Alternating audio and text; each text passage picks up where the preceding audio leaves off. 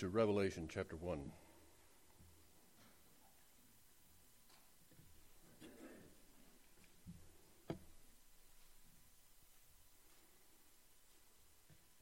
I will not get deep into this passage this morning. I'm just going to crack it open. We'll get back to it next week.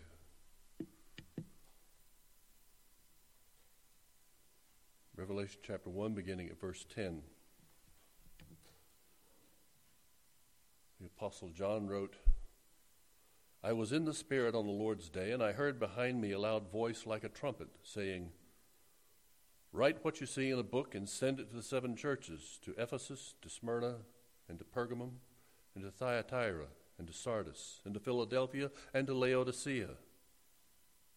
And I turned to see the voice that was speaking to me, and on turning, I saw seven golden lampstands and in the midst of the lampstands, one like a son of man, clothed with a long robe and with a golden sash around his chest.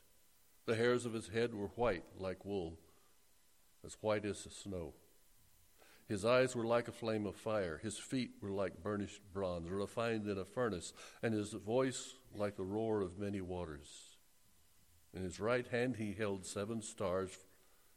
From his mouth came a sharp two edged sword and his face was like the sun shining in full strength. When I saw him, I fell at his feet as though dead. But he laid his right hand on me, saying, Fear not, for I am the first and the last and the living one. I died, and behold, I am alive forevermore, and I have the keys of death and Hades. Write, therefore, the things that you have seen, those that are, and those that are to take place after this.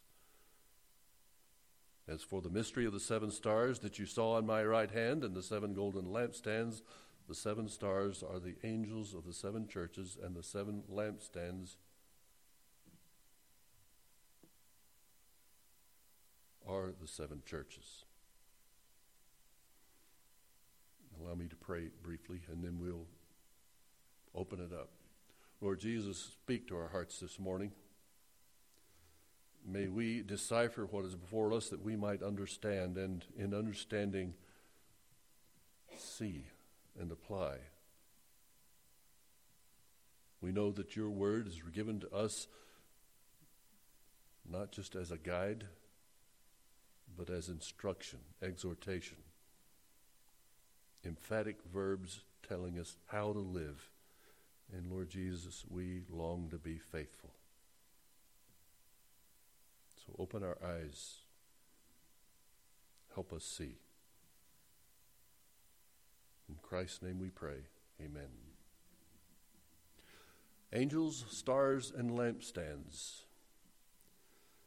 We think about those things, and sometimes our minds return to our childhood where we get out the glitter and we draw pictures and just make the angels' wings shiny and sparkly and stars above them or around them on our cardboard picture, shiny and sparkling. But this is more than that. Often, the students of the Bible read the first three chapters of Revelation in a hurry. They just kind of buzz right through it. They don't really like the, looking at the letters to the seven churches because they're they're too convicting, they're too revealing.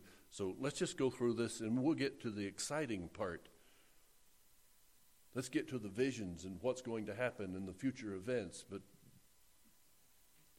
if you remember, all of Revelation is here for a reason. And there is there is in this book a distinct and I believe a deliberate division. The first three chapters are to the churches.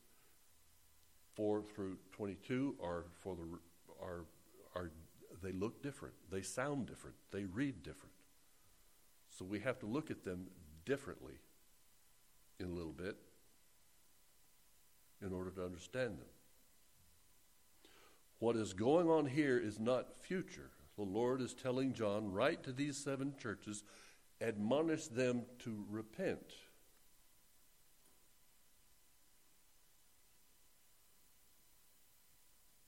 So we want to go through this kind of deliberately slowly, step by step, so we don't miss anything. In our text, at verse 10, John wrote, I was in the Spirit on the Lord's day, and I heard behind me a loud voice like a trumpet saying, Write what you see in a book and send it to the seven churches. Now, when I read Scripture, very often, when I read a narrative like this, when the writer's talking about himself, I imagine what it must have been like. I imagine what does someone's voice sound like when it sounds like a trumpet? It was I would I cannot imagine that the Lord's voice would sound like a scream, a blaring sound. And sometimes I'm I'm not denying that it did. I'm just wondering that John was so startled he equivocated it to a trumpet blast. I mean, you're in the spirit. When someone says when when you're in the spirit, and there have been times when Peter was in the Spirit, and there have been times when other disciples were in the Spirit. When you're in the Spirit, you're it's almost like you're in a trance prayer. And you don't sense anything else, and then all of a sudden something frightens you, startles you. You ever have someone sneak up on you and stand right at your shoulder and you not notice it and, and you just jump? That happened to me just the other day. And the person who did it to me just kind of cackled, ha ha ha, I got him. oh, that's okay. I loved it. See, it helps. This was that kind of thing. John was in the Spirit, deep in prayer, zoned out of everything physical, and all of a sudden he hears the voice of the Lord. Write what you see in a book and send it to the seven churches. Quite amazing.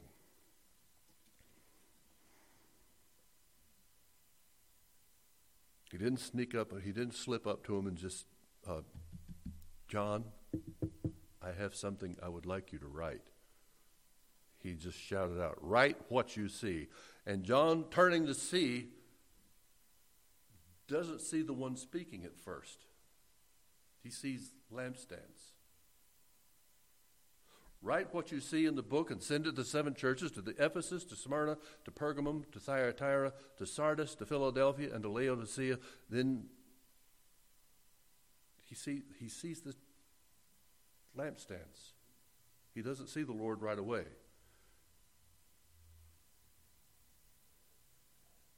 Jesus is not diminishing his own glory for the sake of the churches.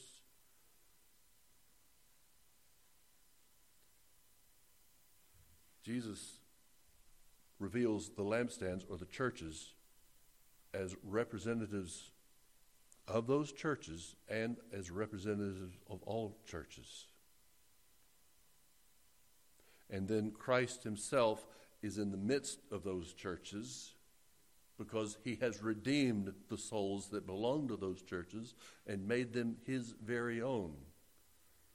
So he is walking among the lampstands, he is walking among the churches. Something to think about. We'll get deeper into this next week. But as I said when I began, just cracking it open today.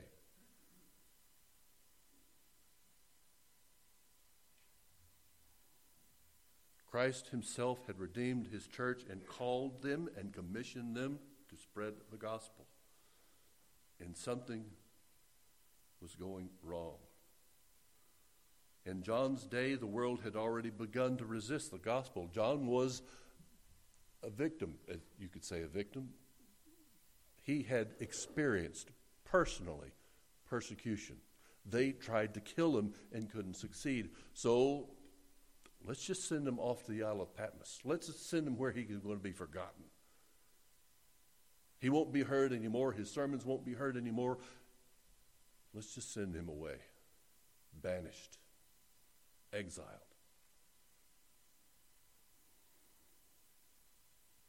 And this was not just John's experience, but believers in the churches all around Roman and Greek communities, Roman and Greek world, were feeling the pressure and they were beginning to fall away.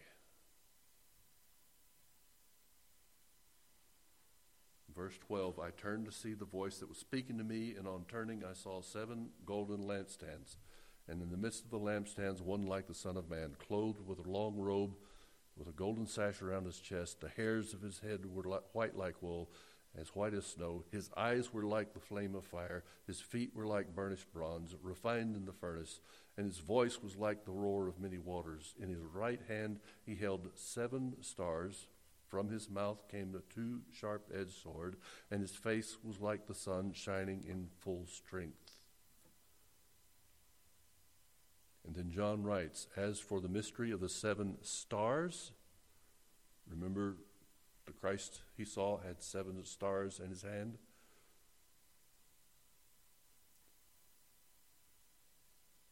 As for the mystery of the seven stars that you saw in my right hand and the seven golden lampstands, the seven stars are the angels of the seven churches, and the seven lampstands are the seven churches.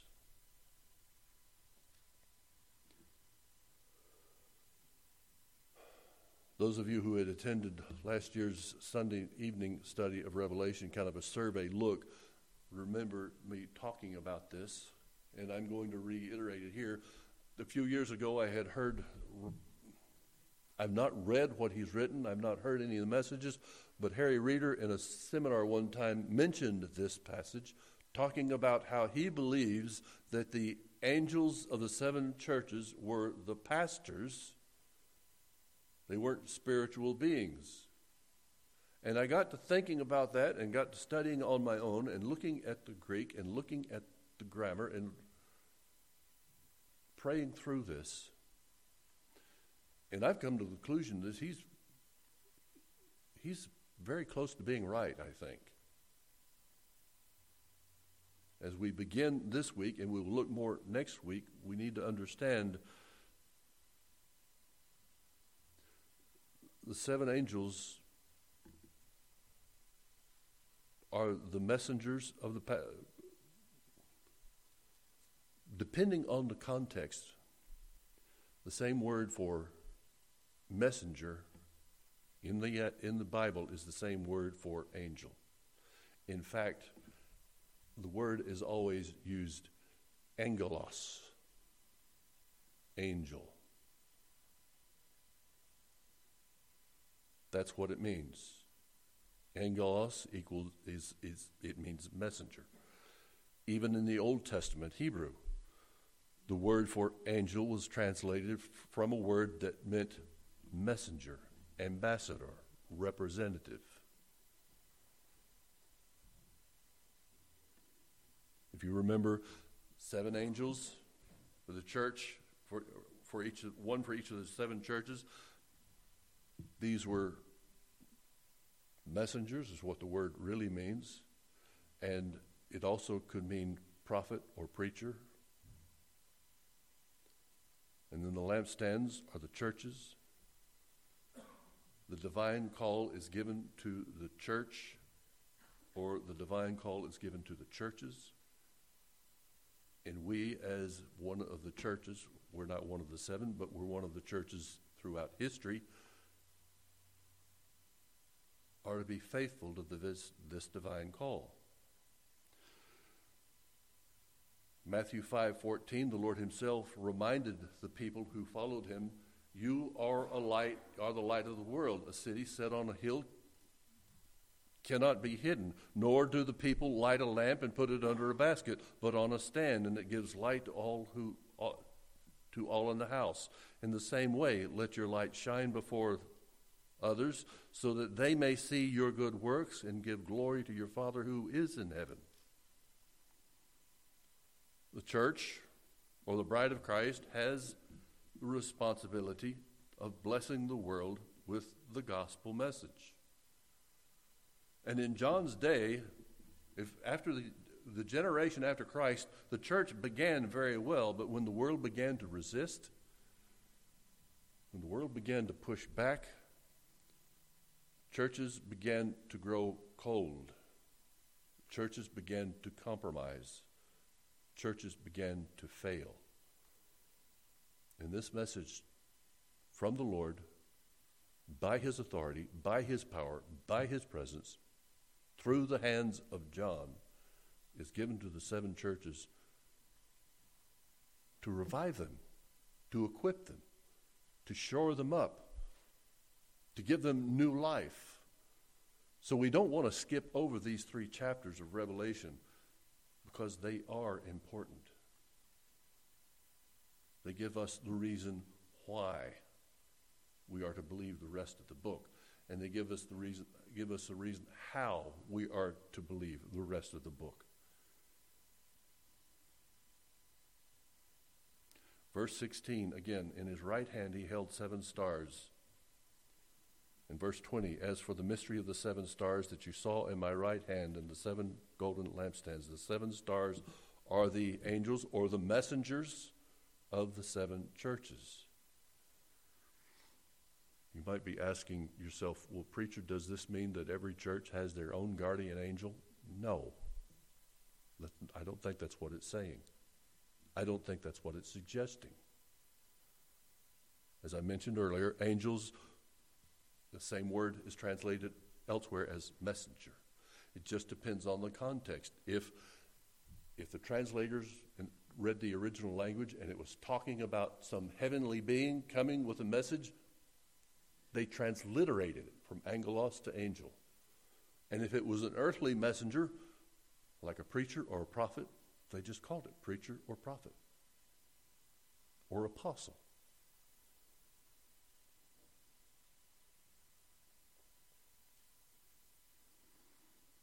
As again, I, I, I remind you, next week we'll get dig into this deeper. But this is just cracking it open.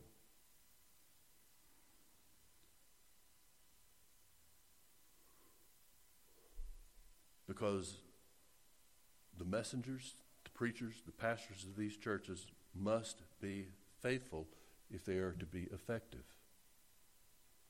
Now, if you've ever read Revelation before, and if you've ever seen anyone preaching or teaching Revelation before, you know that the seven churches that are mentioned in Revelation are not perfect. None of they all have problems. They all have weaknesses. Some of them are on the verge of total failure. Does that mean that the preachers failed? Not necessarily so. And we'll get into that next week.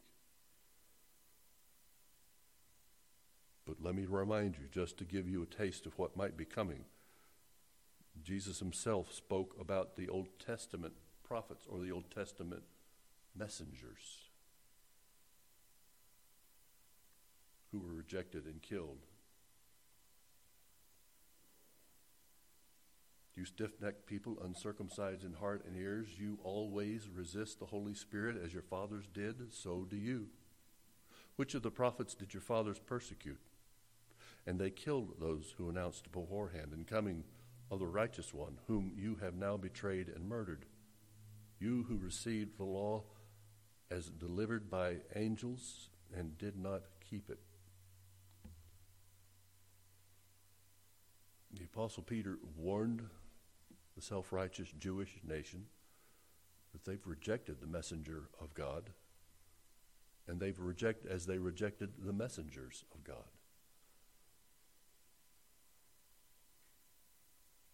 There were faithful prophets in Israel. All of the writing prophets that we have in our scriptures were faithful. And to the Lord, the Lord also reminded Elijah in his most discouraged moment after he had victory on against the prophets of Baal. He became depressed, he became frightened, and he thought he was the only prophet left. And the Lord reminded him that he had other prophets. I don't remember it was 700 or 7,000, forgive my senior moment. But there were other prophets who were still faithful. We don't know their names. But they too were rejected.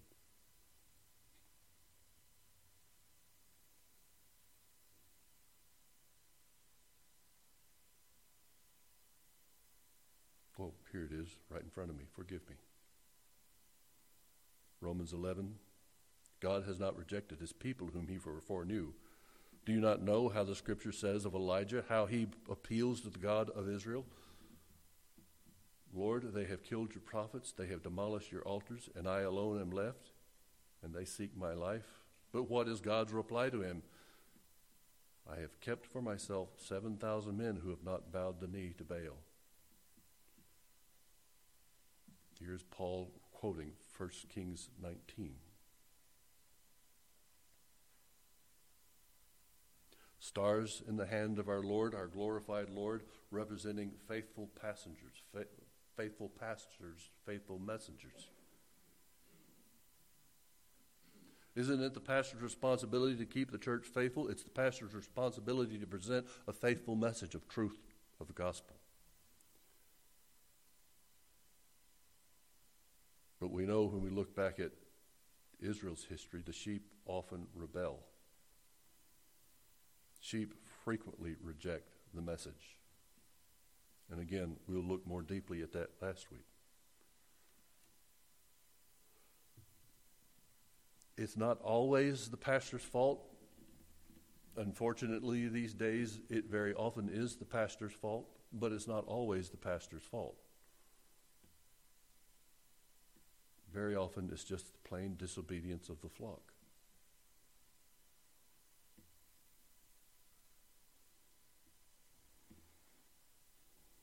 So, as we look at this scripture in Revelation 1 10 through 20, we look at John being in the Spirit.